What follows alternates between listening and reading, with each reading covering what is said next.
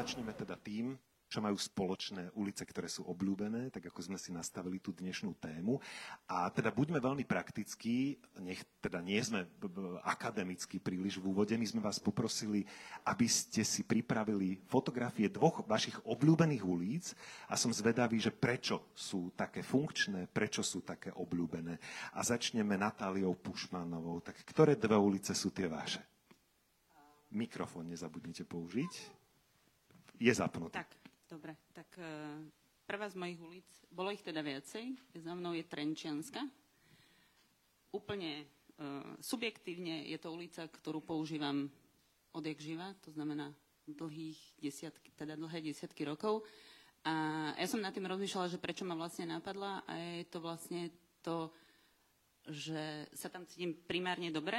Prečo sa tam cítim primárne dobre? Pretože viem, keď tam idem na bicykli, keď tam idem autom, keď tam idem pešo, akokoľvek, mám pocit bezpečia, mám pocit prehľadu, mám pocit jasnosti a atmosféra, aj čo sa týka tej architektúry v okolí, je fajn. To znamená, že tá cesta nie je len cestou v tomto prípade, ale je aj nejakým zážitkom. Naozaj vnímam, že sa pohybujem od Bajkalskej, prechádzam cez Eh, cez Ružovú dolinu, križujem Dulák, proste všetko sú to veci, ktoré vám tú cestu spríjemňujú. Je to iné, ako keď idem po bezpečnej, prehľadnej, jasnej cyklotrase na prístavnej napríklad. To nie je pre mňa ulica alebo cesta, by ma to nenapadlo. Toto je cesta mestom, ktorá je uh, vždy strašne fajn. Uh, druhá je úplne opačného súdka asi a to je zase primárne o tej emocii nechcete sa nikde ponáhľať, chcete tam byť, chcete, aby vám ľudia zavadzali v tom dobrom slova zmysle, chcete, aby ste eh, boli obťažovaní v tom dobrom slova zmysle všetkými pachmi, všetkými kultúrami. Je tam, eh, je tam ten, tá, tá, tá pluralita, tá sloboda, tá voľnosť a, a zároveň ten rešpekt. Nemáte pocit nebezpečia a je to o tej mierke, o tej hustote, je to proste akurát a je to to kontaktné miesto, keď chcete byť kontaktní. Nejdete tam, keď nechcete byť kontaktní a toto je proste niečo, čo by tá ulica mala byť. Ten svoj primárny účel alebo to, čo tým ľuďom má dávať, tak to spolňa. A toto je teda už od ulice skôr priestor, ale, ale je to o tej emocii a o tom, že uh, ten účel, čo má mať, tak spolňa na 100%. Čiže je to naozaj o pocitoch, no tu naozaj človek nie je sám. E, to sa nepodarí v každom čase. Osamu ktoré sú vaše uh, obľúbené ulice a prečo? Sú zapnuté ty mikrofony pokojných. Uh, tak já jsem vybral uh, dvě ulice. Jedna je ve Vídni, není to daleko odtud, určitě ji poznáváte, je to Maria Hilfelstraße, která je výsledkem poměrně složitého procesu zapojení veřejnosti, dotazníkového šetření, participace veřejnosti, setkání různých místního referenda dokonce, Potom eh, soutěže, které z toho, eh, která z toho vzešla, eh, v podstatě urbanisticko-architektonická, včetně mobiliáře, výsadby a přeměna v podstatě automobilové ulice, kde bylo, myslím, čtyři proudy pro automobilovou dopravu na multimodální prostor, kde není nikdo vyloučen, ale je možné v jakémsi souladu v podstatě pěších zásobovacích dodávek. Tady vidíte eh, elektroautobusů nebo mikrobusu elektrocyklistů eh, a kaváren a různých vodních prvků, zeleně a, a tak dále. V podstatě vytvořit jakýsi mikrokosmos eh, velmi obyvatelný a pestrý. A bylo to i výsledkem takového jako modelování v reálném čase jedna ku jedné, vytvářených eh, mockupů, vlastně takových jako těch eh, modelů v měřítku, které se testovaly. Nejdřív se kreslili na chodník, potom křídou, že barvou, potom se testovaly jedna ku jedné prototypy a zkoušeli, jestli to funguje, ale dolaďovali. Takže je to takový, řekl bych, jeden z významných pokusů, jak v centru Eh, některé ze středoevropských metropolí dovést ten proces do určité dokonalosti. Eh, samozřejmě musím zmínit jméno eh, architektonické kanceláře Biro B, B plus B, nizozemské kanceláře, která celý ten proces vedla, zvítězila v té soutěži a potom ten projekt zrealizovala. Takže to si myslím, že je, to je živá obchodní ulice, obchodní tepna, jako alternativa k nákupním centrům typu Mlínské nivy, které jsou naprosto zničující pro město, neměstotvorné a vlastně mají katastrofální důsledky. Takže na, jako můj, můj jakoby, já propaguji prostě návrat k obchodním ulicím jako alternativě právě, která městu přináší, vlastně ne, přináší vlastně jako uh, té ekonomice, sociálním životu prostě uh, přináší. Uh, tak. Pojďme uh, tady k druhému příkladu. Já jsem se narodil v Tokiu. Tokio je místo na země kouli, kde žije největší počet lidí na, na jedné ploše. Je to téměř 40 milionů lidí je to vlastně největší megalopole světa stále, přestože Japonci pomalu vymírají a teď si trénují roboty, aby se o ně starali na stáří, ale e, tady vidíte, že i když stáhnete v takovém městě, takže vás ničím neohrožuje, protože málo kdo ví, že Tokio je velkoměstem rodinných domů. Jo, je to taková taková vlastně velkoměstská vesnice. Jo, a když e, přejdete za tu první hradbu těch uh, obchodních ulic, a vejdete dovnitř toho bloku, tak celé Tokio vypadá takhle. Tam jde postarší paní s nákupem, e, s taškou e, po ulici. Nevidíte, že tam není ani rozdíl mezi chodníkem a vozovkou. Je to jeden prostor od domu k domu. Jsou tam květináče s truhlíkama, e, s květinama různýma a tak dále a všechno má lidské měřítko jsou to víceméně patrové rodinné domy. Potom tady dole zase vidíte, tamhle maminka jde s holčičkou ze školy, no má takovou žlutou čepičku, že aby něco nepřejelo a stejně tady moc nehrozí, že by, že by něco to děcko přejelo a tady jsou vyložené eh, od zelináře ovoce, zelenina na ulici a, a jezdí na kolech a tam víte nějaké automaty, ale je to také jako na nápoje a tak dále. Ale, ale je to také dané tím, že vy nesmíte eh, parkovat na ulici jo, v Tokiu, protože ten veřejný prostor je tak eh, cený že eh, vy v podstatě eh, musíte parkovat auto jenom na soukromém pozemku vlastním nebo v zaplacené parkovací garáži, jinak si to auto nesmíte koupit. A teprve, když máte ten papír, že máte to parkovací místo, tak vám dovolí si koupit auto a to auto je na tomto nejlevnější samozřejmě potom. Jo. A tam nahoře to je taky taková ulice vlastně obchodní, to řekne z těch tepen, možná to vypadá legračně, jo, když to srovnáme tady některými ulicemi Vladislavy, tak to je taková jako maloměstská ulice, téměř to je jeden z nejvýznamnějších eh, eh, obchodních křižovatek, eh, to je Prada, Prada Aoyama od architekta her, architektů Herzog Demeron, nejlepších, jedně z nejlepších architektů na světě. Kde vidíte, že tady vlastně je to zase jako v takovém kontextu velmi příjemném stromořadí a vedle od Kaplického nějaký obchod a tak dále vyslovene taká obchodná ulica Bratislavská. Teda cestujeme po celom svete, navštívili sme aj Tokio, veľmi fajn. Vy už možno tiež rozmýšľate nad tým, kde, na ktorej z týchto ulic by ste sa cítili dobre, ktorú by ste si chceli užiť. A teda to spektrum obľúbených, funkčných a príjemných ulic doplní teraz Roman. Ktoré si vybral ty? E, dobrý večer. Môže na úvod, keď prvnež predstavím tieto ulice, tak e, som sa zamýšľal, že že čo je to kritérium obľúbenosti. E, vyhodnotil som, že obľúbenosť sa dá vyhodnotiť iba na základe skúsenosti, takže vlastne chcem prezentovať ulice, s ktorými mám nejakú, nejakú skúsenosť, že som tam žil. Poznám ich dobré stránky aj zlé stránky. Upozorňujem, že, že vlastne obľúbená ulica nemusí vždy byť ideálna ulica, čo môže na tom druhom príklade uvidíte, že to není akože ulica možno, že je taká dream ulica, ale E, to kritérium bolo pre mňa, že, že naozaj, že, že človek si k nej vypustuje, vypestuje nejaký vzťah napriek tomu, že ten je ideálny. Tento prvý príklad je, je z Barcelony. E, ja som e, nejak, nejaký čas žil a posil v Barcelone a toto je vlastne ulica, myslím, že sa volá Conte Burell. To je jedna proste z takých tých mriežok barcelonských. A Barcelona vlastne v posledných rokoch pracuje, alebo neustále pracuje na nejakom transformácii mesta, ale toto je jedna z ulic, ktorá je súčasťou projektu, veľkého projektu Barcelony, ktorá sa volá Superíľa. To znamená, že oni, čo majú tie štvorčeky alebo tie e, manzanas, sa to povie po španielsky, tak tie spájajú do väčších blokov, vytvárajú tzv. superbloky a z tých, e, z tých e, vlastne superblokov vylúčujú dopravu. To znamená, že toto je ulica, ktorá kedysi bola normálne ako ulica, ako poznáme dneska, to znamená, že parkovanie auta a tak ďalej a oni vlastne taktickým urbanizmom odtiaľ vylúčili dopravu, respektíve spravili z toho obytnú ulicu, že tie auta tady môžu chodiť len 10 km za hodinu, nemôžu tranzitovať cez to územie a tým pádom vlastne to umožnilo, že namiesto parkovacích miest sa tam dostali e, takéto stolčeky a vytvoril sa tam vlastne pobytový priestor. To je ako keby taký prototyp. E,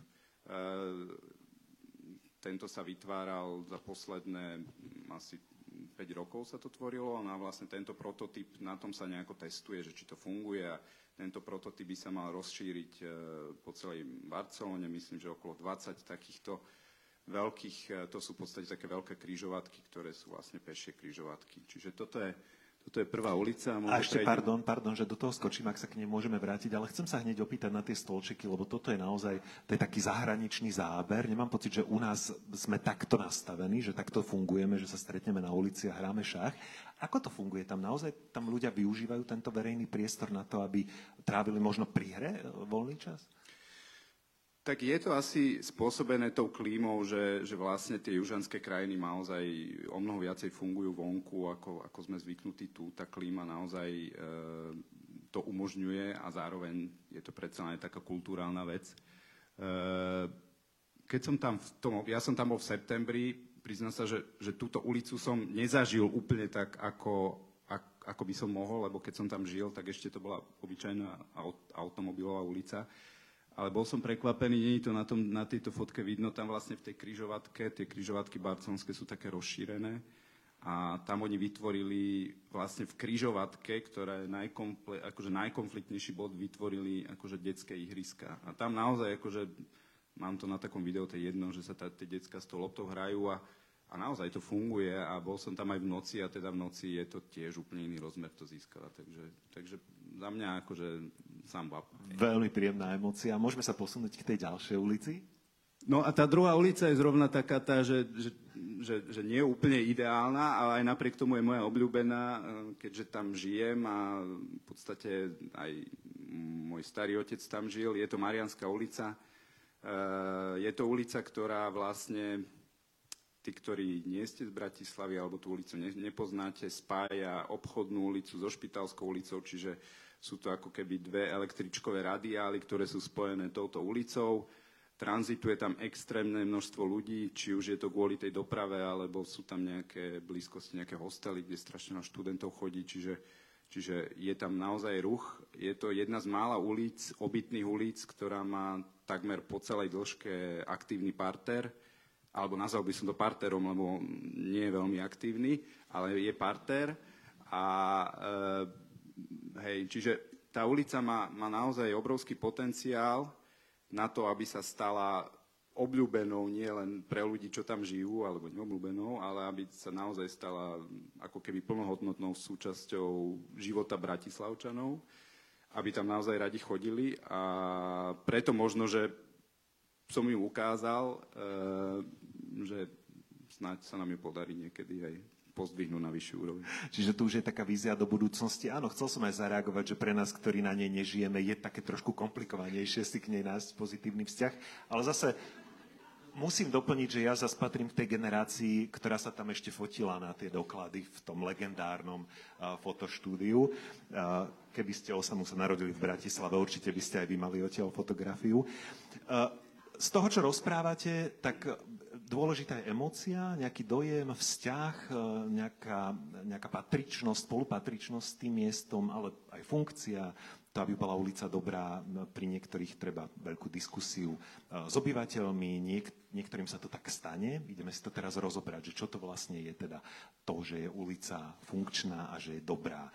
Existuje osamu teda, existujú nejaké pravidlá, ktoré, keď sa rozhodneme použiť, tak z tej ulice spravíme? Vychytenú a obľúbenú, ľuďmi navštevovanú a milovanú ulicu? Ehm, určitě je to určitý pocit bezpečí a ta ulice, která je asi příjemná, je ta, která je bezpečná a e, také ale je živá. Jo? To znamená, že je e, pro lidi. Jo? Je pro lidi hlavně a Eh, já jenom, když jsem viděl teď tu Mariánskou ulici, tak jsem si říkal, že možná, kdyby se tam eh, eh, změnila trochu ta nivelita té ulice a udělala by se z toho vlastně jakoby víc rovnoprávná mezi tou automobilovou a pěší, takže by to bylo mnohem příjemnější a že by ta ten chodník, který je tak strašně úzký a, a plný těch, těch, že, že, těch, těch patníků, že by vlastně se mohl trochu, trochu jako rozšířit tím, ale, ale je to, je to jako, myslím si, že ještě jako ta, ta hranice je ještě možná trošku, trošku jinde. Ta ulicová města jsou většinou ta města, která jsou, nebo ty části města, které jsou ulicové, jsou většinou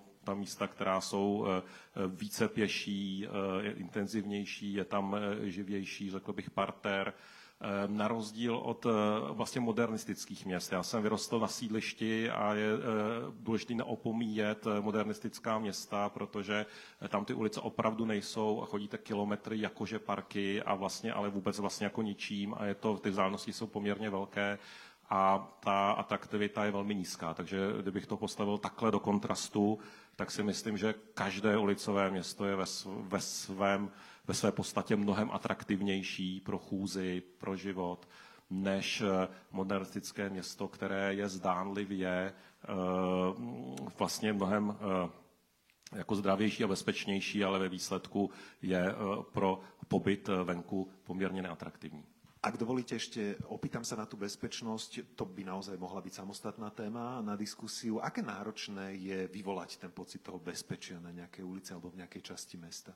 Je to samozřejmě ten nej, nejcitlivější nebo ten nejohroženější je tam člověk vždy v tom veřejném prostoru, takže by měl mít prioritu v těch pobytových částech města by měl mít naprostou prioritu a to by mělo být vyjádřeno samozřejmě tím designem toho veřejného prostoru a ulice a přesně tady, jak zaznělo, třeba 10 km hodině nebo 20 nebo 30 km hodině, zóny 30, že jsou teď velmi populární a e, takže tam se úplně mění potom e, ten způsob kontaktu, očního kontaktu, komunikace mezi těmi jednotlivými e, uživateli toho veřejného prostoru a sousedy a, a e, tam najednou vzniká prostě ten prostor jako rovnoprávný. Jo? A, a to si myslím, že je velmi důležité, aby v tom prostoru neměl někdo eh, výrazně navrh nad těmi ostatními a eh, tím je v podstatě neomezoval.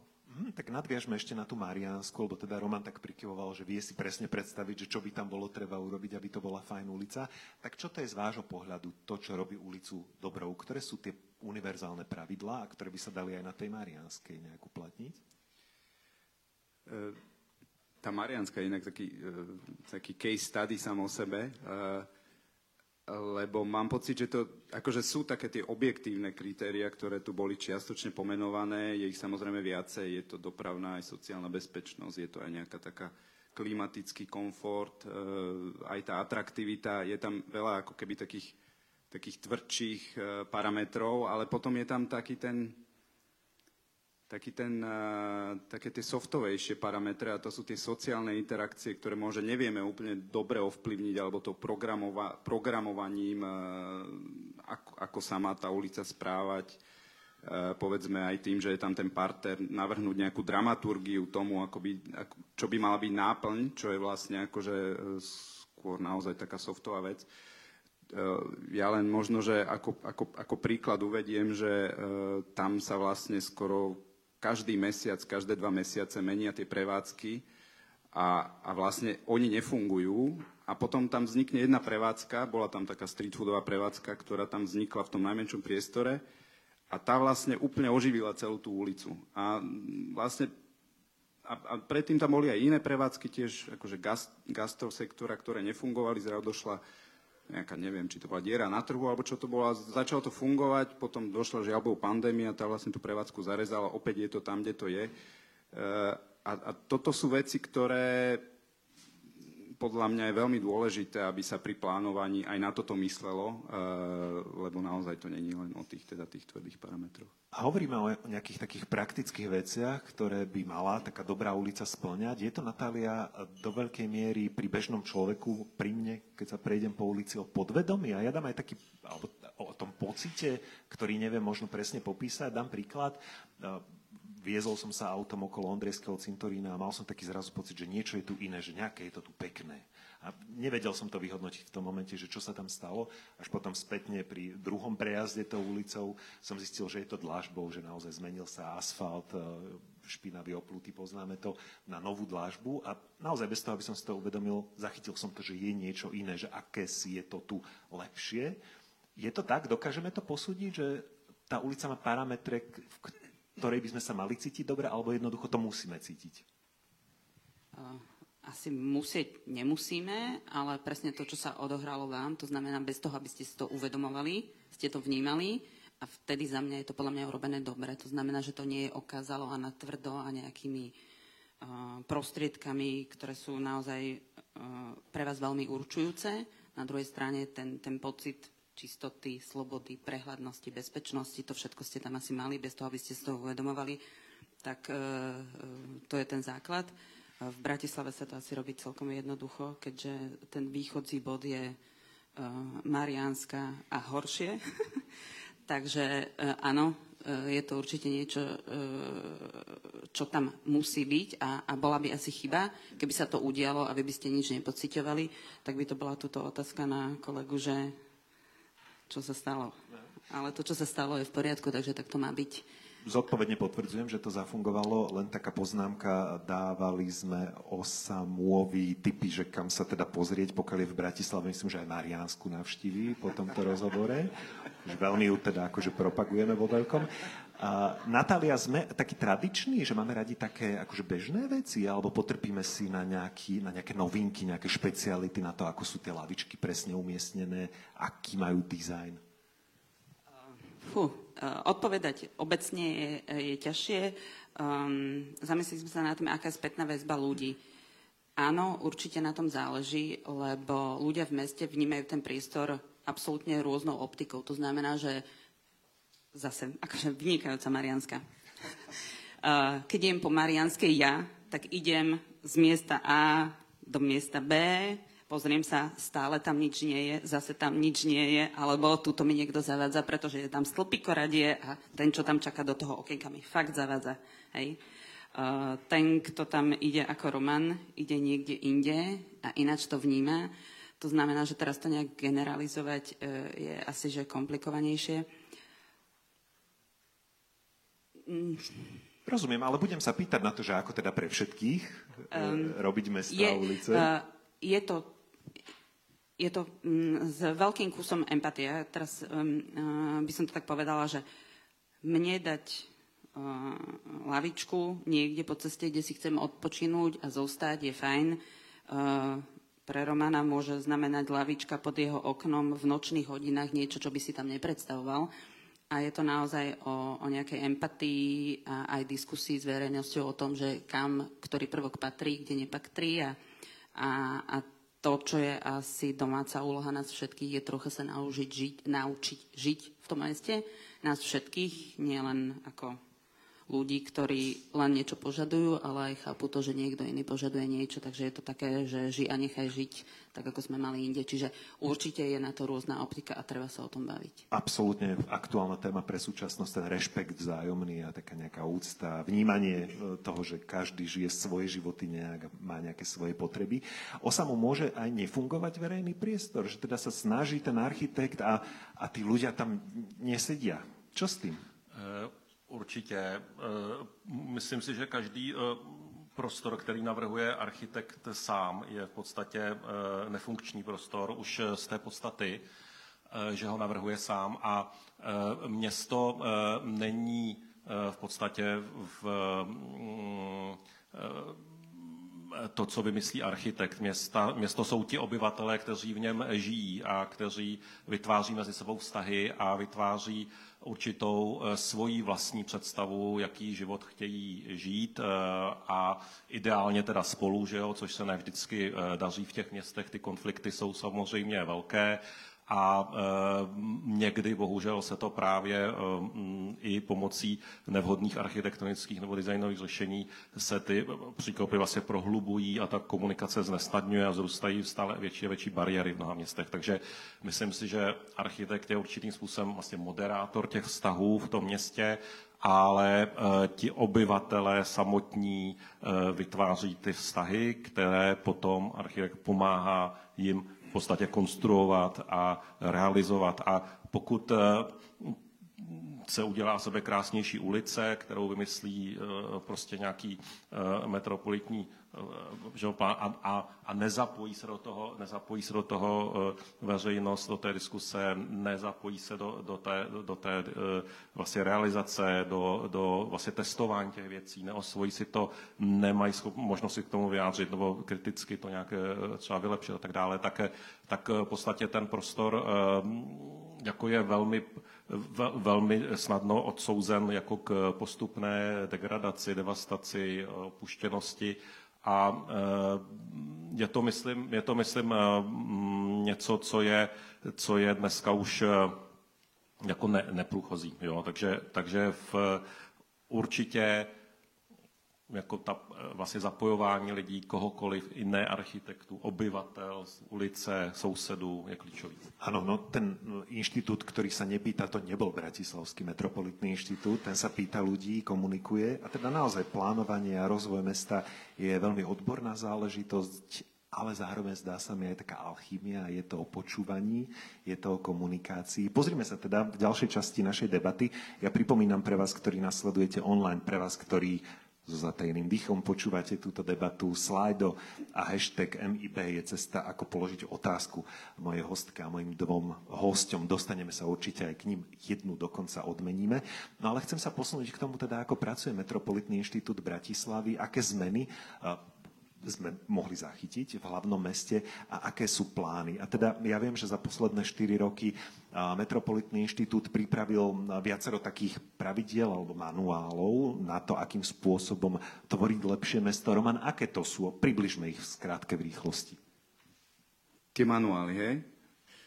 Ú, tak koľko máme času? Minimálne, čo si pod tým predstaviť? Že, že sú to také návody na použitie toho rozvoja? Áno budovania, plánovania? Áno, je, je to samozrejme jeden z nástrojov. Eh, keď vlastne vznikal Metropolitný inštitút, tak sme si pomen, pomenovali ako jednu, jednu z priorít, eh, bolo vlastne nastavenie nejaký, ne, nejakého systému a nejakých pravidel v tom verejnom priestore. Eh, vyhodnotili sme, že jeden z nástrojov je teda tvorba manuálu verejných priestorov hovorím, je to jeden z nástrojov, nie je to samozrejme všeliek, e, ktorý vyrieši všetky choroby, ale e, v zásade sme sa snažili zaviesť nejaký trošku poriadok v tej, v tej anarchii, čo vlastne dovtedy alebo doteraz bola. Uh, išli sme na to takou trošku inou cestou, že nesnažili sme sa vytvoriť jednu veľkú knihu, ale snažili sme sa vytvoriť súbor nejakých viacerých dokumentov, ktoré, ktoré vznikajú v nejakom čase e, podľa priority, akú si vlastne určíme my, e, sú ľahko ako keby e, editovateľné. To znamená, že keď to sa v podstate už teraz deje, že keď v čase vyhodnotíme, že niektorú vec sme môže nevymysleli najsprávnejšie, alebo sa ukáže, že sú aj lepšie, lepšie pravidlá, tak to vieme pomerne jednoducho aktualizovať bez toho, aby sme proste celú tú knihu prerábali. Takže to bol jeden z tých dôvodov. Momentálne sme na nejakom čísle 19 a ten počet bude raz podľa potreby. Skvelé, ja rozumiem, že je dôležité mať pravidlá, aby ste vedeli, ako konať, v ktorom momente, aby to sedelo s tými ostatnými zásahmi a kde má byť aká vysoká budova, kde to nie je vhodné. Ako sa ale vlastne aplikuje takýto plán? Ako dlho to trvá, kým sa vôbec prejaví v tom verejnom priestore? A už sa prejavujú tie vaše manuály? Ja pevne verím, že sa prejavujú teda minimálne na, na projektoch, ktoré robíme eh, aj u nás. Eh, na Metropolitnom inštitúte iba nevymýšľame koncepcie, ale zároveň aj trošku navrhujeme, čo je akože v podstate super také laboratórium toho, že to, čo si ako keby vymyslíme, tak si overíme v praxi a tam si to zároveň veľmi rýchlo vieme vyhodnotiť, že či, že či je to tak správne Zároveň už máme aj nejakú spätnú väzbu od, či už sú to developeri alebo, alebo, alebo súkromný sektor, ktorí vlastne sa sami dopytujú na niektoré veci, ktoré, ktoré vlastne máme vytvorené v manuáloch. Čiže je to samozrejme beh na dlhé trate, čiže vlastne z takéhoto krátkodobého hľadiska by som povedal, že tie, ten efekt vidieť už teraz, ale je to vlastne, vravím, je to proces, ktorý bude trvať na celý život. A navyše hovoríme o tom, ako urobiť obľúbenú ulicu, ale nie je to vždy len o jednej ulici, alebo stačí, Natália, jedna ulica na to, aby zmenila celý priestor. A možno by sme mohli povedať o, projekte v Karlovej vsi, a teda o parku. Ako dlho to trvalo, lebo to už teda nadviažeme na to Romanovo rozprávanie. Aký má príbeh vlastne tá rekonštrukcia, alebo ten, ten nový prínos Metropolitného inštitútu? Uh, tak konkrétne tento prípad uh, toho parku v tej Karlovej vsi bol, um, a často sa teda ten príbeh tak uh, začína, že, že obyvateľia dávajú tú objednávku alebo upozorňujú na to, že niekde niečo nie je v poriadku, niekde niečo absentuje, majú nejakú potrebu. A, a toto sú tie veci, ktoré treba, aby boli navnímané. To, že v akom rozsahu, v akej forme je to zase v poriadku pre ten priestor, aby zase fungovali ostatné funkcie toho mesta je samozrejme už eh, na tom tvorcovi toho, ale teda eh, v tomto priestore, kde sa nachádza tento park, bola tá objednávka, neviem, či aj nie 10 rokov. A, a bola to jedna, bolo to jedno z prvých zadaní, ktorého sme sa zhostili a teda na základe toho tlaku a tej potreby verejnosti, že tam tieto veci potrebujú mať, definovali sa tam presne tie funkcie alebo tie, tie cieľové uh, uh, skupiny, ktoré si tam majú nájsť ten svoj priestor na to, aby mohli fungovať. Um, uh, ja si myslím, že sa to tam um, objavilo. Funguje už zo pár mesiacov. Myslím, že to fungovanie overilo, že je to, že je to dobre nastavené. Samozrejme, tak ako aj Roman povedal, že všetko si nájde možno nejakú malú muchu, ktorú treba opraviť ale v globále všetci tí ľudia, ktorí to používajú ako tranzit a potrebujú si oddychnúť medzi dvomi obchodmi, alebo mladí ľudia, ktorí potrebujú niekde skateovať, sa tam nájdu. Proste všetky tieto atribúty to splňa a, a je to fajn. Čiže v tomto prípade stačí aj takáto ulica. Je to inak zaujímavé, lebo pracujem na Mytnej, tam sledujem tú zmenu na tej ulici Ondrejský cintorín podvedomo a teda okolie.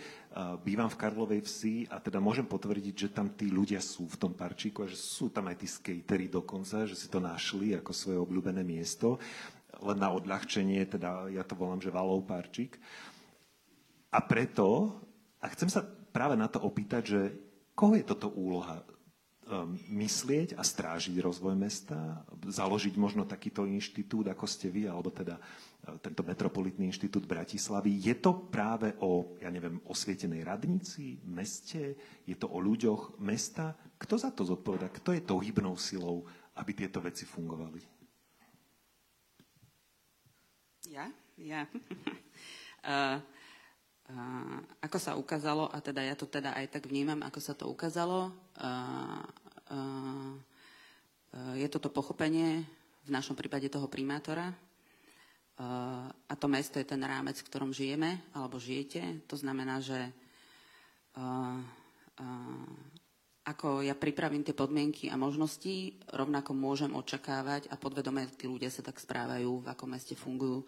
To znamená, že keď tá, tá úroveň tej kvality, a už nech je v akomkoľvek kontexte tá kvalita definovaná, uh, my ju dáme veľmi nízko, tak aj očakávania musíme mať veľmi nízke. To znamená, že keď my naozaj uh, budeme fungovať v tom partnerskom vzťahu, kde je pochopenie, a zase je to teda to vedenie mesta, to chápe v tomto prípade, že eh, my chceme, aby tu tí ľudia fungovali zdravo, dlhodobo, aby tie prevádzky tam boli. A to nie je len o tej prevádzke, že ja ako užívateľ ju tam nenájdem. Je to o, o oside a tom živote toho človeka, že tam nevie fungovať a nevie fungovať v Bratislave a hľada si nejaké to iné miesto. Čiže uh, v tomto, v tomto kontexte ten začiatok pre mňa je absolútne v tej osvietenej hlave. Hm? Chcel som, aby zaznelo, zaznela táto otázka. Máme po voľbách, čiže nie je to ako nejaká propagácia, ale naozaj asi by sme mali vedieť, že kto, ko, koho sa pýtať a od koho očakávať nejaké riešenia. Pokiaľ hovoríme o Bratislave, neviem teda o samu, ako ju vy poznáte, ale položím najskôr vám tú otázku. Je tu ešte teda čo robiť a nie je to len tá Mariánska. V akom stave je verejný priestor tohto mesta a možno to vieme aj rozšíriť. Máme možno nejaké rovnaké problémy s inými postsocialistickými mestami tohto regiónu?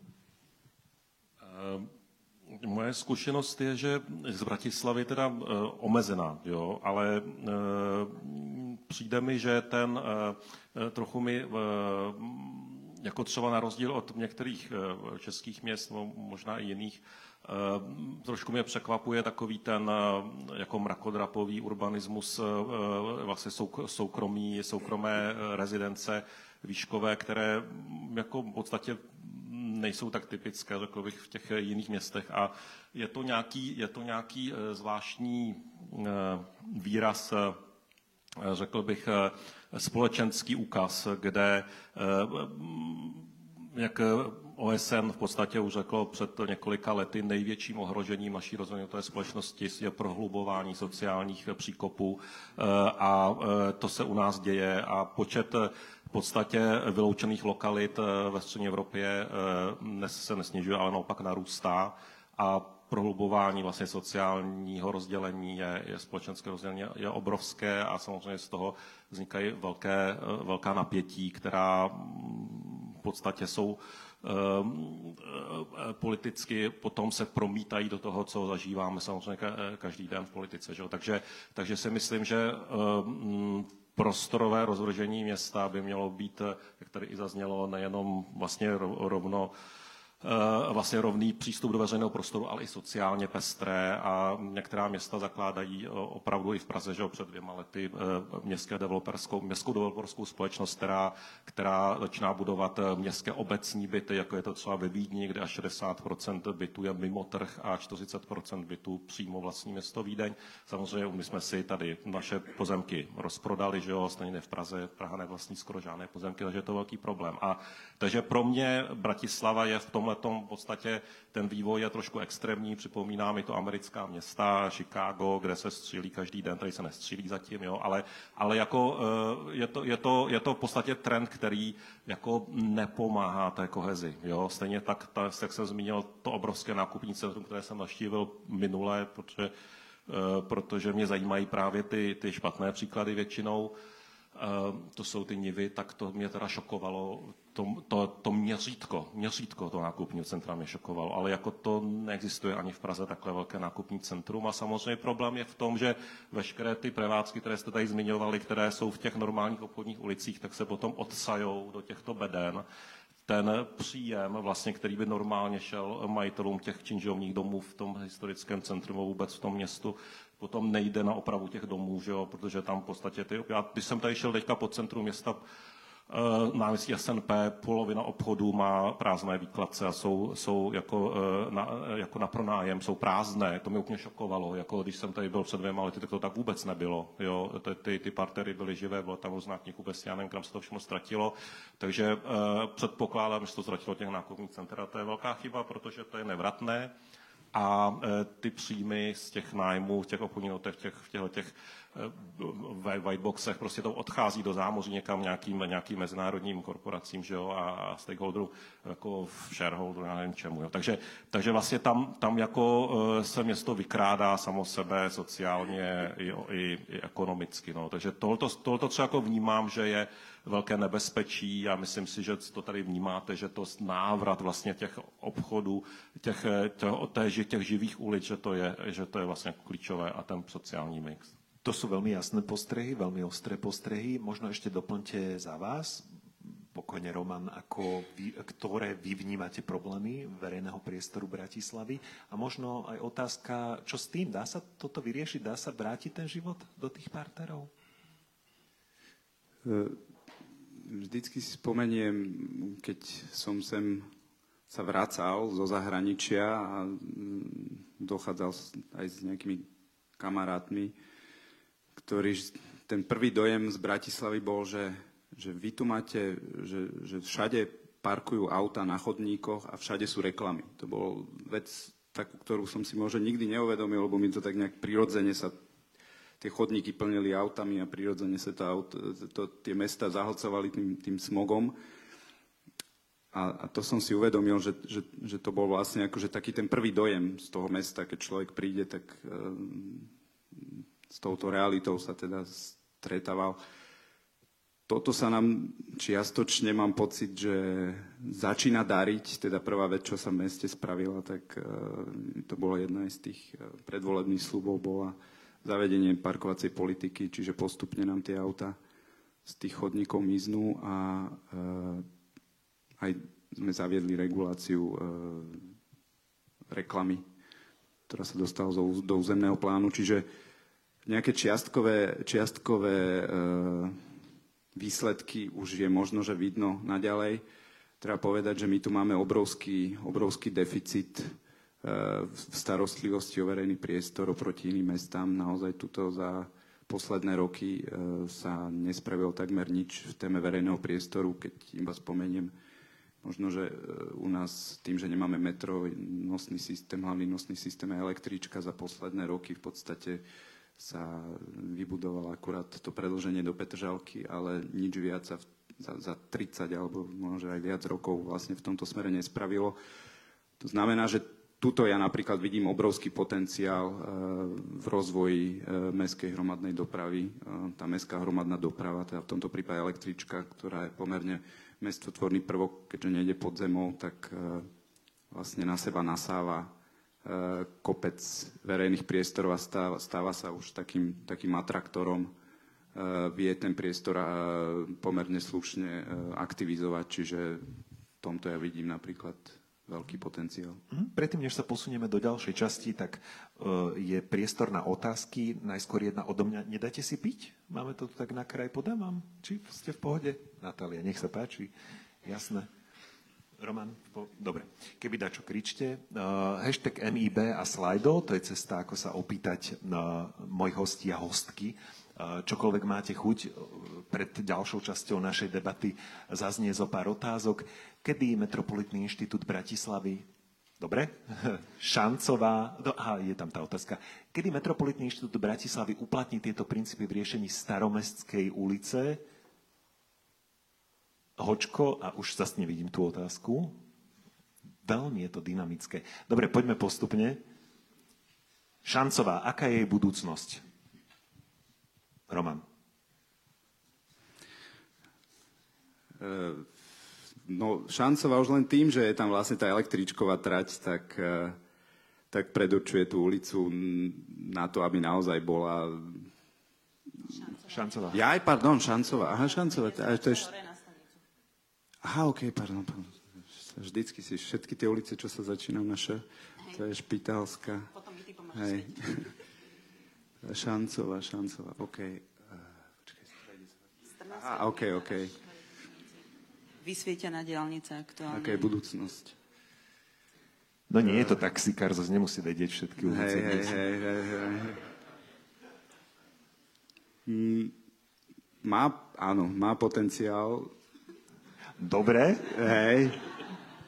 Není na, to, není na to jednoduchá odpoveď. E, možno, že najväčší problémom tej ulice je to, že je e, dopravne veľmi, veľmi vyťažená.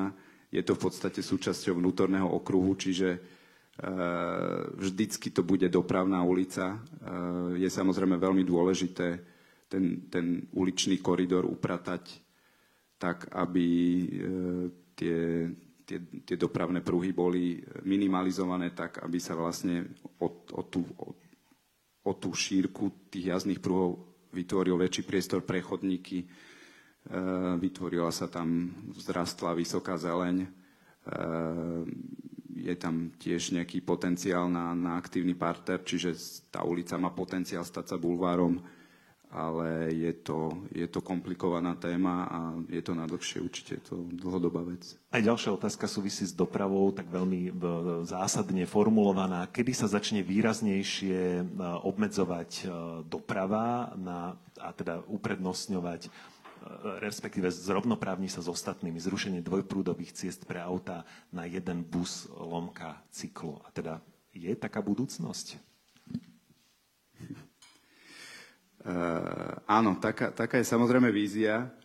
Uh, nedá sa to sú, to, sú to rozhodnutia, ktoré sa nedajú len tak jednoducho spraviť. Naozaj, že uh, doprava je veľmi komplexný systém v meste. Keď niekde vylúčime jeden prúh, tak tie auta sa niekde presmerujú. To znamená, že o týchto veciach treba naozaj, to treba dlhodobo plánovať. K tomu potrebujeme nesmierne množstvo dát, aby sme vedeli spraviť tie správne rozhodnutia.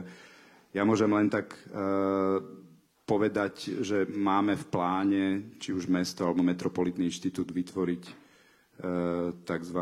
Traffic Circulation Plan, čo je v podstate systém okružnej dopravy, e, ktorá vlastne vylúči e, tranzitnú dopravu z, z centra miest a, a vlastne aj na toto potrebujeme nejaké dáta a, a napríklad na takomto príklade vieme zredukovať tie počty jazdných pruhov. A je to aj otázka na Petržálku, či sa dá opraviť v tom zmysle, že či môže mať niekedy ulice na štýl bulvárov s aktívnym partner, eh, parterom.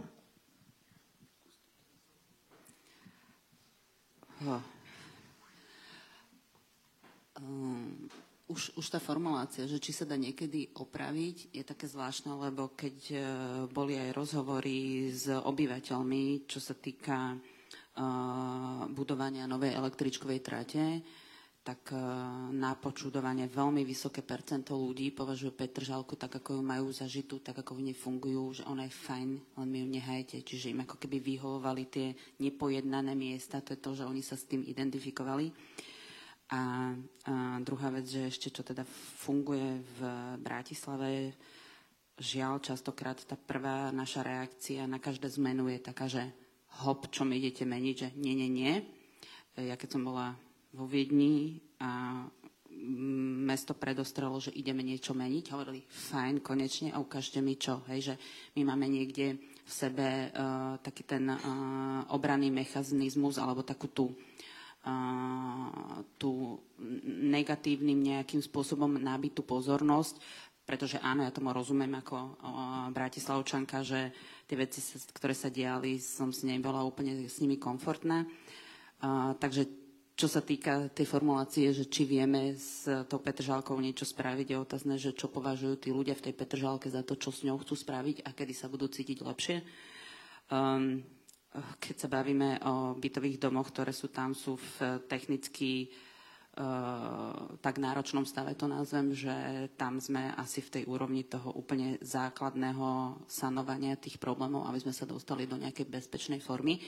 A keď už začnete o tom rozmýšľať, že niekde niečo má technický problém, tak to už automaticky v dnešnej dobe ide ruka v ruke s tým, a aké ďalšie veci s tým vyriešite, hej, že čo tam potrebujete, aby to fungovalo, aby to malo tú udržateľnosť, aby to malo ten život, aby to malo kontext, aby to generovalo uh, ďalej ten pozitívny vplyv, lebo aj tie verejné priestory, zase sa trošku oblkom vrátim k tomu, uh, je to tak, že uh, mňa napadol jeden konkrétny projekt v jednej mestskej časti, kde, kde sme s architektami pracovali na, na zmene a je v dotyku, v bezprostrednom kontakte s nákupným centrom, ktoré nie je v dobrom technickom, alebo by som si dovolila povedať, že je až v zlom technickom stave.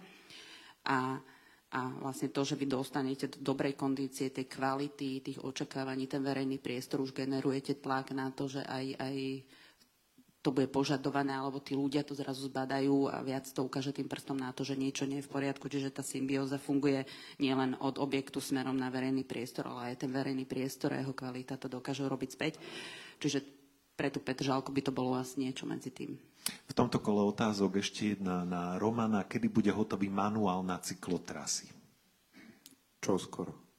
Uh, nie, naozaj, naozaj teraz finišujeme uh, ako keby časť manuálu, keďže je to téma veľmi komplexná, tak e, sme sa rozhodli, že aj, aj tú tému rozdelíme na, na, na menšie podkapitoly, takže, takže prvá, prvá z tých kapitol bude čoskoro, e, čoskoro prezentovaná verejne.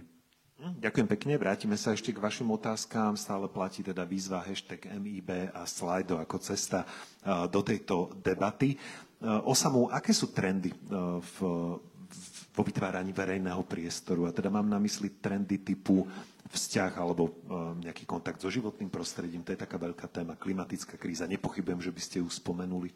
Ktoré sú tie témy, ktoré sú pálčivé?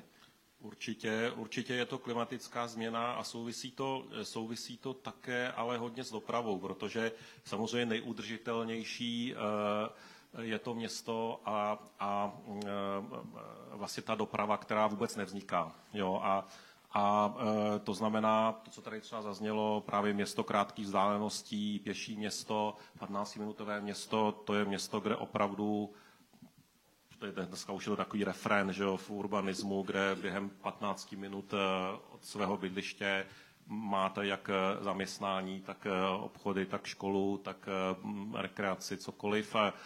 A v podstatě vy nemusíte ani jet veřejnou dopravu, ani nemusíte už vůbec jít jako jet autem. Jo? A, a to znamená, vlastně nevytvářet další a další monofunkční městské čtvrti, jak se to pořád děje v našich městech i v Praze, to, vidím to i tady, protože ty právě generují eh, tu další dopravu. To znamená, eh, když vznikne další, eh, další rezidenční věže, a když, jako je čtvrtě rezidenční věží, a když vznikne další nákupní centrum, znamená, že zase tam všichni budou muset jezdit autem, protože, protože tam se nedá dojít pěšky, že? a ten nákup, ten obrovský košík taky neodnesete v ruce, prostě jako když jdete přes ulici pro chleba nebo pro rohlíky každé ráno. Že? Takže, takže jako tenhle ten způsob se vytváření dalšího a dalších čtvrtí monofunkčních je velmi problematický, generuje více a více dopravy, s tou si potom neví víme rady.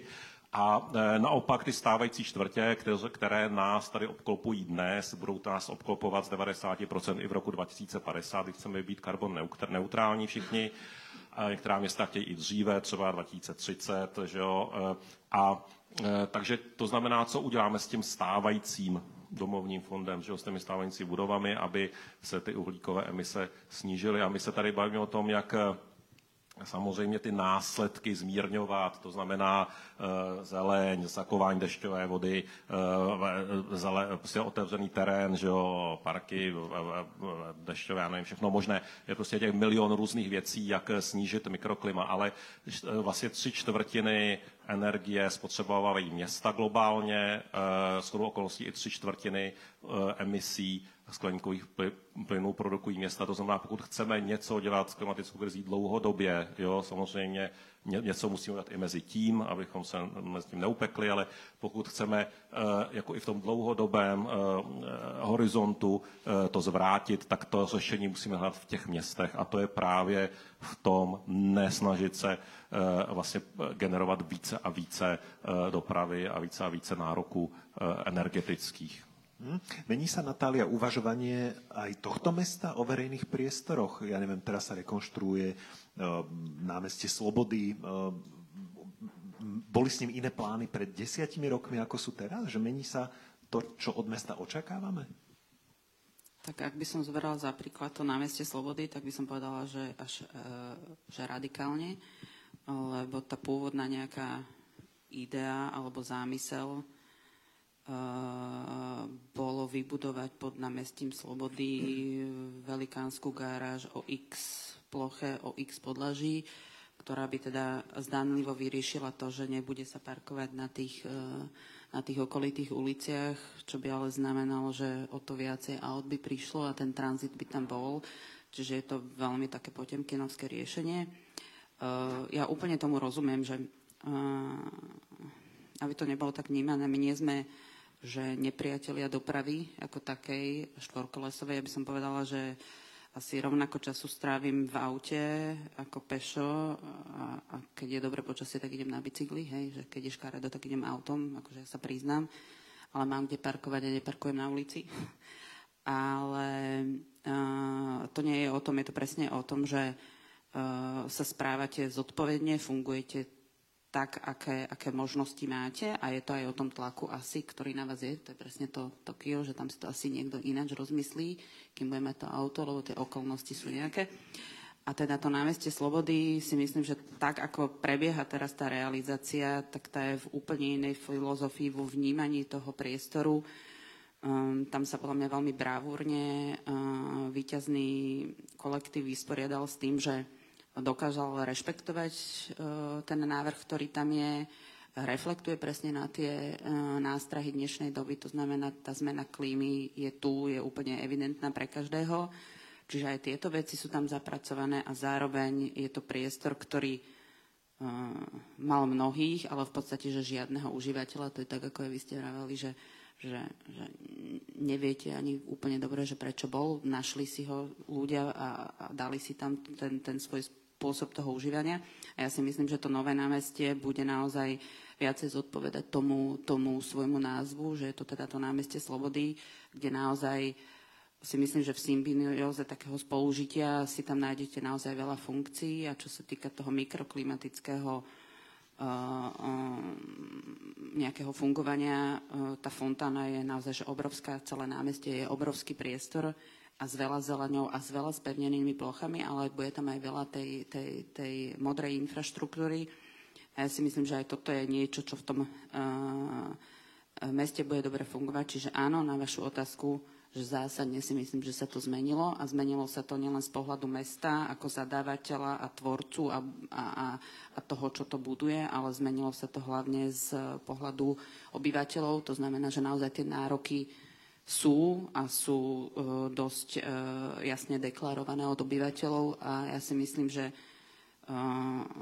za posledné roky sa komunikovalo a vnímali tie potreby obyvateľov ako nikdy predtým. Takže myslím si, že sa to zásadne zmenilo. Ešte mi napadá téma bezbariérovosti ako taká aktuálna. Už tu zaznelo to slovo rešpekt, úcta, rozmýšľanie nad potrebami ostatných, tak, aby mohli takisto využívať ten verejný priestor. Prečo sa niekedy na to nemyslelo a je teraz doba iná? Myslí sa aj takto bezbariérovo?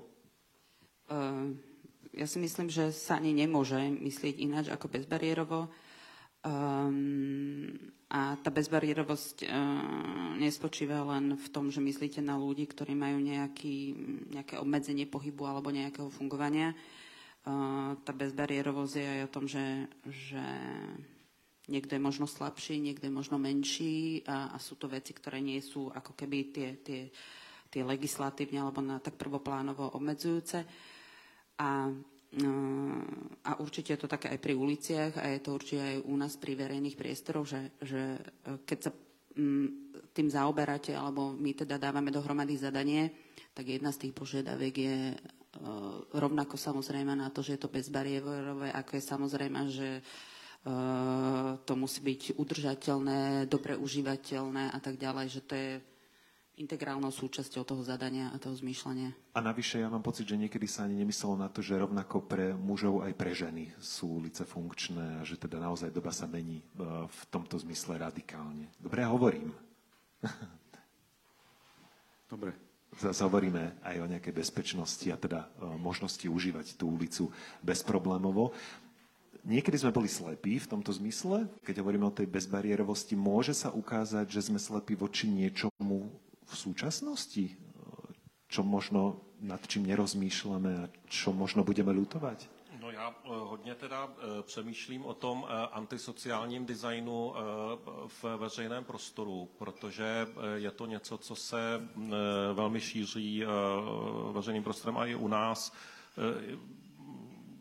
vlastně kdekoliv a e, nemám na to žádné velké řešení v tuhle chvíli. Jo. A to jsou takové ty e, osnaté různé věci na parapetech e, obchodů, e, e, různé profilované, profilované e, věci, které neumožňují si sednout e, e v parteru, protože byste překáželi někomu, jo, nějakému soukromému zájmu, co nějakého obchodníka a tak dále. Takže těchto věcí přibývá obrovským způsobem. Eh, řekl bych, ta eh, řekl bych, méně asociální řešení, ta se tváří jako eh, kvetoucí muškáty, ta, ta více brutálnější jsou opravdu jako různé designy os, ostnatých, ostnatých ozdob. Jo. A, a je samozřejmě velká otázka, nekonečná.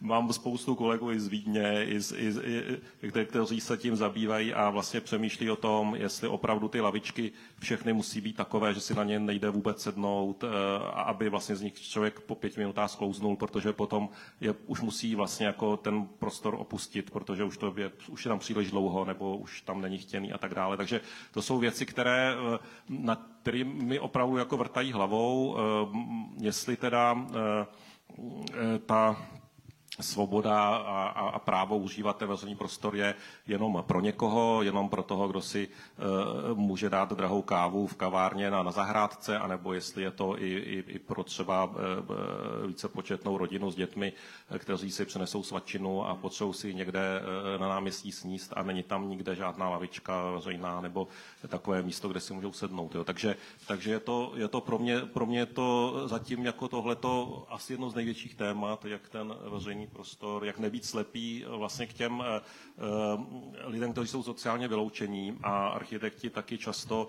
jsou eh, všichni jako střední třída vzdělaná vysokoškolské a špatně se vžívají, bych řekl, do těch potřeb jako těch lidí, kteří opravdu jsou, jsou na tom zle. Jo. A, a No, takže tohle to třeba, o tom bych se chtěl dozvědět víc. Jo. Třeba, myslím, třeba možná ve Vídni jsem slyšel, že na nádraží hlavním novým vznikl nějaký, nějaký taková ubytovna přímo úplně u toho nádraží. Já jsem tam nebyl, nevím, jestli tam byli podívat, jako přímo, přímo pro bezdomovce. E, jako je to tak jako logický, jo, že vlastně to město by třeba mohlo něco takového jako na, nabídnout, protože prostě pro daňové poplatníky je to třeba levnější potom, než, než potom ty následky řešit, že jo. Takže takže... A sám hovoríte o tom, že niekedy má ten architekt problém možno sa vcítiť do týchto vecí. Prečo to vyriešite? Z čoho to u vás vyplýva, tá potreba venovať sa tejto téme? Uh, to je dobrá otázka. Já jsem, já uh, uh, v podstatě jsem vyrostl v prostředí, které bylo jako velmi sociálně citlivé a, a je to do značné míry, my jsme žili vždycky velmi skromně a já si tu dobu pamatuju, že jo, i na sklonku komunismu, jako bylo to eh, trochu odlišné jako od, od dnešní doby a myslím si, že ta, ta eh, Evropa jako celek je poměrně sociální i ve srovnání s Ázií, která je velmi konkurenční, anebo spojenými státy, kde víceméně vy se šplháte nahoru po hlavách ostatních. Jo. Tak já myslím, že v Evropě Evropě určitá kultura eh, solidarity, eh, spolupráce v rámci komunity, pomoci vzájemné, ať už to je nějaká křesťanská tradice eh, nebo, nebo v podstatě i nějaký dědictví toho, toho já nevím, no, komunismu, socialismu, já nevím čeho, nějakého pokusu, pokusu o nějakou alternativu, tak si myslím, že na, na nás jako zanechalo trochu něco. Jo? Jako samozřejmě něco z toho si myslím, že je, že je pořád relevantní. No. Mhm. Predtým, než vám položím v zásade záverečnú otázku, dajme si ďalšie kolo, teda slajda a otázok, ktoré prichádzajú s hashtagom MIB. Tokio má veľa riek pod zemou, Praha regulovanú Vltavu, Bratislava Bujary, Veltok, Dunaj. Osamu, čo mesto a rieka, nejaký typ pre Bratislavu, fajn, pros- fajn postrehy z Chicaga. Inak naozaj tá rieka a Bratislava je veľká téma. Čiže máte k tomu nejaký postreh?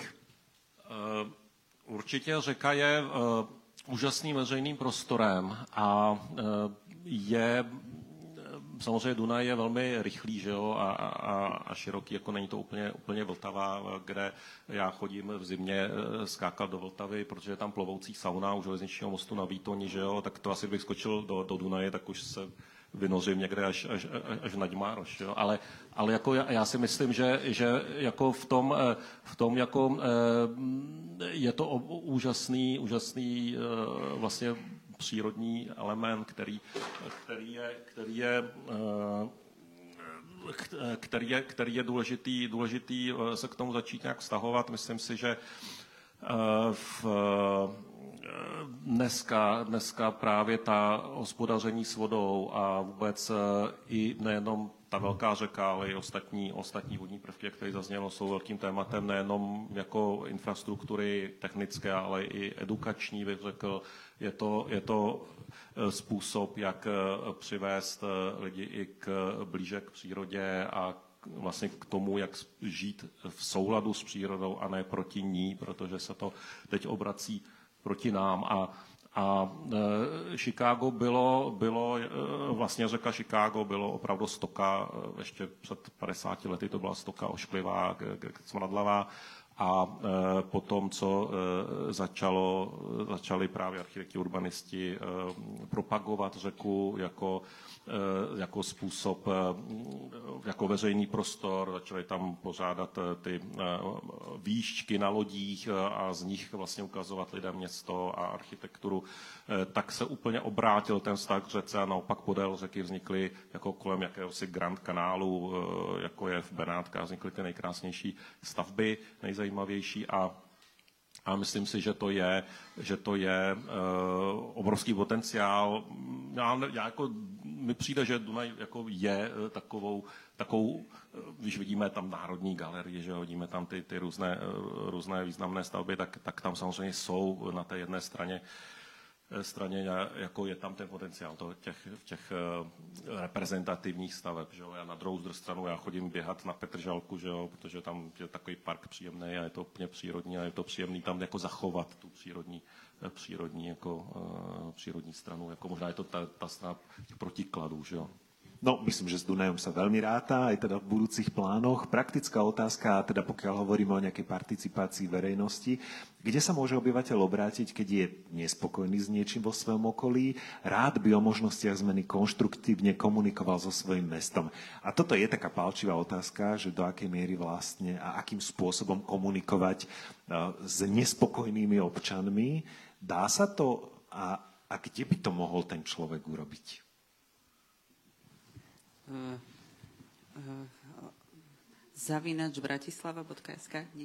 Uh, určite existuje na hlavnom meste kancelárie prvého kontaktu. To je proste určite adresa, ktorá je prístupná na všetky typy podnetov, či už pozitívnych alebo, alebo a iných. A, a tam sú ľudia, ktorí na základe e, typu otázky vás nasmerujú ďalej. Samozrejme, ak je to niečo konkrétne súvisiace s projektom Metropolitného inštitútu, kde je, eh, je jasne dohľadateľná adresa alebo, mm, alebo teda eh, minimálne sekcia, ktorá na tom pracuje a tam samozrejme sa dá komunikovať. A priori my sa snažíme aktívne s občanmi, keď sa niečo pripravuje alebo projektuje, hovoriť, ale, ale ja si myslím, že naozaj že veľmi štandardným spôsobom. A rozšírme to ešte možno, ja rozumiem, že uh, komunikovať s každým nespokojným občanom. Ja by som vám tiež vedel napísať, kadečo. Píšte. Nemusí to byť konštruktívne vždy a teda naozaj poradiť si s tým. Aká je pre vás možno tá ideálna forma? Ak, a už sme to spomínali, že to robíte, ako komunikovať s verejnosťou? Kedy je ten správny moment? V akej podobe? Tak to je asi od prípadu k prípadu, lebo um, lepšie je, keď, e, keď sa máte už ako keby nejaký ten základný rámec, o čom sa viete a chcete baviť s tými ľuďmi, ako keď idete naozaj do tej veľkej diskusie, kde je ako keby všetko možné a potom prichádza e, k takej frustrácii alebo nespokojnosti, keď to tam nie je a pritom je to len logické, pragmatické alebo praktické obmedzenie. To znamená, že, že e, v každom prípade, a to sú iní kolegovia, ktorí sa tomu venujú a ja teraz uh, troška idem mudrovať do ich remesla. Uh, je to o tej príprave, o čom chcete baviť, čo im chcete komunikovať aké sú veci, v ktorých viete pracovať s tým, uh, s tým názorom. A, a nie je to jedenkrát, je to skôr niekoľkokrát v rámci jedného projektu. To, takmer je to výnimka, keď je to jednorázová záležitosť. Mhm. Blížime sa k záveru rýchla odpoveď aj na otázku, existuje nejaký záväzný manuál pre nové ulice v nových štvrtiach, Slnečnice, Bory, Nesto a tak ďalej, aby splňali moderné princípy tvorby ulic?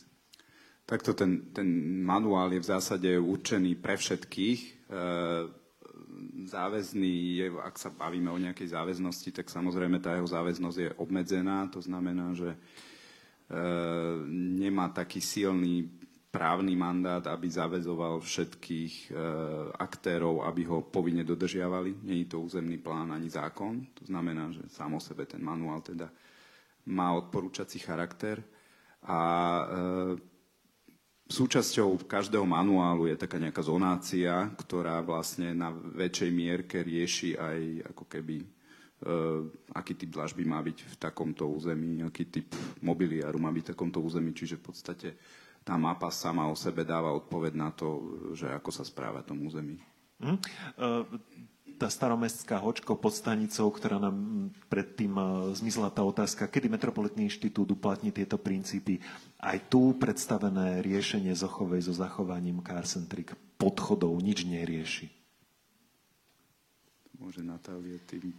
No, um, a, a, a toto je presne to, že um, nebudem dvíhať oči, ale teda, že toto je téma, kde uh, my sme spracovali zadanie ako Metropolitný inštitút na územie, ktoré sme nazvali Zóna Zochova, pretože je to naozaj že extrémne rozsiahle územie, uh, kde sme chceli vo fázach pristúpiť k tomu, že sa bude postupne zvelaďovať alebo meniť ten verejný priestor.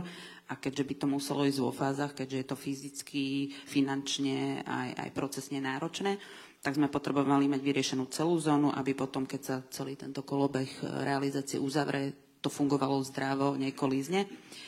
A, a v tom procese toho hľadania a fázovania sme prišli na to, že pokiaľ nebudeme vedieť základné otázky a ten základ je pri tej doprave a pri tej dostupnosti, tak na Zochovej je to e, staromestská, ktorá sa poťažmo kúsok ďalej rieši, e, rieši platom, tak v, tej, v tom mieste Zochovej je to otázka podchod versus prechod.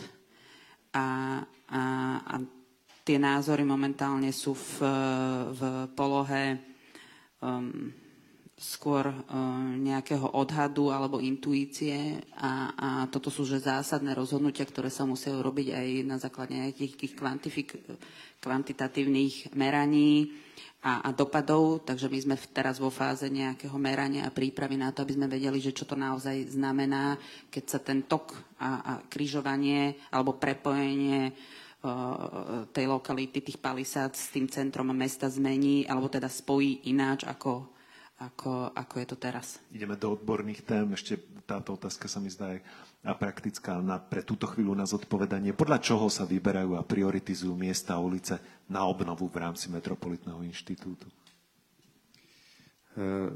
Momentálne je, je to taká taká sústava indikátorov, ktoré väčšinou vyhodnocuje magistrát, e, či už je to na základe odkazov portálu odkaz pre starostu, kde sa vlastne zbierajú tie podnety od obyvateľov, alebo sú to odporúčania od starostov mestských častí, alebo je to jednoducho havarijný stav komunikácií. Keď sa všetko toto dá ako keby do jedného koša, tak, sa, tak potom z toho vypadnú teda tie ulice, ktoré majú majú nejakú prioritizáciu. E, my sa snažíme vyvinúť nejaký, nejaké, nejaké systémovejšie riešenie, aby to naozaj nebolo len na tých politických rozhodnutiach, ale, ale aby tam vstúpili aj nejaké, nejaké e, objektívne faktory, ale opäť poukazujem, že sú to riešenia, ktoré vyžadujú nejaký zber dát, ktoré musia byť nejakým spôsobom vyhodnocované, ale ale pracujeme na nejakom takom nástroji, aby naozaj mm, sme sa vedeli aj oprieť o, o, o, o dáta a nie len o tie emócie. Ďakujem veľmi pekne. No mrzí ma, že nezodpovieme všetky vaše otázky. Odmeníme určite jednu. Neviem, že či máte tak z fleku, komu by sme to dali. Môžeme to aj potom vyriešiť nejakým žrebovaním. Máme tu darček od Metropolitného inštitútu. Tašku vidím, to je tá Oleníková Malislavín design veľmi pekná. Takže pre niekoho z vás eh, pripravený tento darček, ktorý ste sa zapojili do otázok. Môžete nám prisvietiť zase. A teda eh, je tu záver. Teším sa, že ste prijali pozvanie do tejto debaty. A ešte si to tak otvorme, tú tému. Hovorili sme, a teda tou základnou témou bolo, ako urobiť obľúbenú ulicu. A teraz trošku tu zazneli také momenty, že ako sa to robí, ako sa to nerobí, ako sa to stane a ako tomu pomôcť. Eh, ale ako urobiť dobré mesto pre každého. Ako sa na to pozrieť ešte z takého nejakého vyššieho pohľadu, čo si ešte všímať v rámci mesta, aby sme sa mali lepšie tuším osam, že to bude súvisieť opäť s tými sociálnymi vecami. Otázka najskôr na vás. Teda ako sa robí dobré mesto pre život? Eh, dobře, já si myslím, že eh, Metropolitní institut to dělá vlastně dobře. Jo, to jsem chtěl říct na začátek, protože eh, opravdu města, která mají podobné instituty a mají městské architekty, já jsem to zrovna Romanovi říkal teď před začátkem, že z asi 650 českých měst už asi 140 měst má městského architekta nebo kancelář městské architektury. Není to zatím ani polovina, jo, ale jako opravdu v těch všech městech, kde tato instituce vznikla a kde městský architekt působí, nebo institut, tak se to výrazně zlepšuje. To na té koncepční práci, na té strategii, na uh, vlastně i citlivosti detailů a ve vší té komplexnosti. Takže to je, to, se, to musím říct a klobouk dolů, co se vám tady podařilo během pouhých, v podstatě pouhých čtyř let, jako už dosáhnout, to je opravdu nádhera. A v druhé, druhé části teda bych chtěl odpovědět, kde teda vidím ty výzvy a to je, já si myslím, když se bavím o té participaci, jo, architekti jsou k tomu vždycky skeptičtí trošku, protože je to velice odborná věc a kde vlastně je ta správná participace. Já si myslím, že v okamžiku toho navrhování už je pozdě.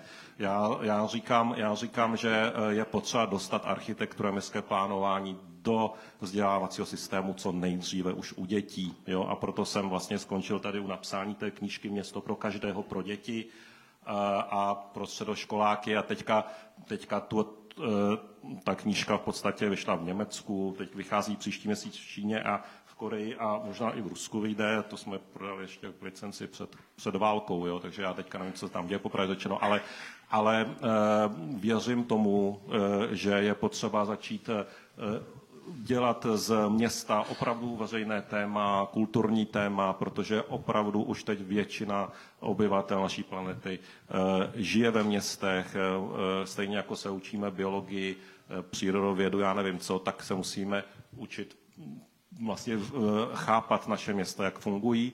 A eh, teď mám zrovna grant Ministerstva životního prostředí v Česku, kde vytvářím právě didaktické materiály a programy pro eh, základní a střední školy v Česku pro učitele, jak pracovat s dětmi a přibližovat jim vzdělávání jako městské plánování. A myslím si, že to je možná další krok od těchto setkání, kde už je většina lidí aktivních, poučených, nadšených eh, nebo kritických, ale vlastně už sem přijde, jo. Ale je spousta lidí, kteří sem nikdy nepřijdou, nikdy to ani nenapadne si přijít. A to je ta základní škola třeba, kde eh, opravdu usiluje. To zase inspirace Chicago, kde v podstatě jsem viděl komiksovou učebnici urbanismu poprvé v životě. Každý, každý žák eh, ve městě dostane do ruky, může si podepsat svůj výtisk a potom ví, co od svého města během svého života by měl očekávat, měla. Výborná odpoveď a teda aj praktické kroky, ktoré robíte preto, aby sa situácia pohla ďalej. Natália, z vášho pohľadu... Ja inak tiež by, ja som tesne stredoškolák, tiež by som si to prečítal. Ako robiť dobré mesto pre ľudí? Ja musím povedať, že v tomto momente Roman vyhráva k tomu stredoškolskému vizuálu viacej ako vy. Uh, Uh, to bola pochvala. Áno, ja on, on to, to tak vníma, preto som si to takto dovolila, prebač. Um, uh, ja som nad tým rozmýšľala, že, uh, že čo to asi môže byť, keď tá otázka zaznela, lebo je naozaj že náročná a, a potom teraz, keď som vás počúvala, tak som aj rozmýšľala a je to vlastne uh, to, aby, aby to mesto stále bolo také, ako chceme a potrebujeme, musíme byť schopní um, ho meniť na základe toho, ako sa menia naše potreby, s nejakým rešpektom voči tomu, čo tam už existuje. Čiže uh, nájsť ten balans medzi tým, čo máme a zachovať si tú hodnotu a vnímať ju a nájsť ju a zároveň to doplniť alebo upraviť tak, aby náš život v tom meste fungoval tak, ako potrebujeme. Roman je popularizátor telom aj dušou, teda aj teda s krásnym dizajnom. Na tričku ja vidím e, v hľadisku aj dlažbu bratislavskú, aj tak my máme dlažbu na tričku. E, dokonca aj vo Viedni o nej počuli, ja som teda zachytil aj tak, že to, to je už legenda táto bratislavská dlažba. Z tvojho pohľadu teda, aké sú recepty na to úspešné a pre ľudí príjemné mesto? Ehm, ja to Takže ja som ti týkať inak začal. Ja, Teraz ja, ja neviem, ako sme ho... Si, ale tak je to také prírodzené, však my si v podstate tak nejako potýkali úvodom, takže nemusíme to sa teraz akože... Uh, no, ja možno úplne zabrdnem trošku do, do, do inej sféry, lebo sme pomenovali, myslím si, že pomerne komplexne tie veci. Ja by som povedal, že, že mesto je o ľuďoch a ľudia tvoria to mesto a možno, že preto aj také, to je skoro také až posolstvo, že, že ľudia, aby boli šťastní, musia byť k sebe aj nejako ohľaduplní. To znamená, že, že bol by som rád, keby my všetci sme boli vzájomne voči sebe ohľaduplní.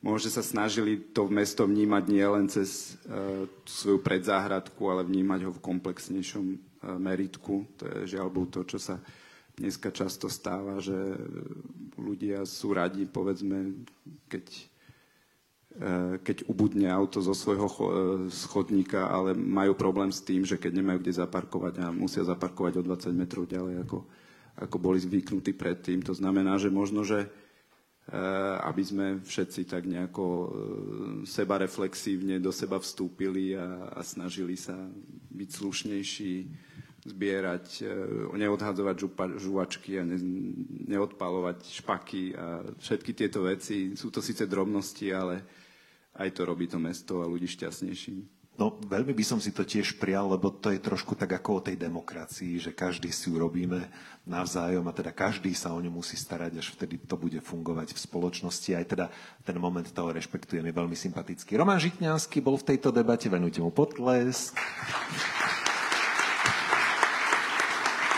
Natália Pušmanová prijala pozvanie, tiež veľká vďaka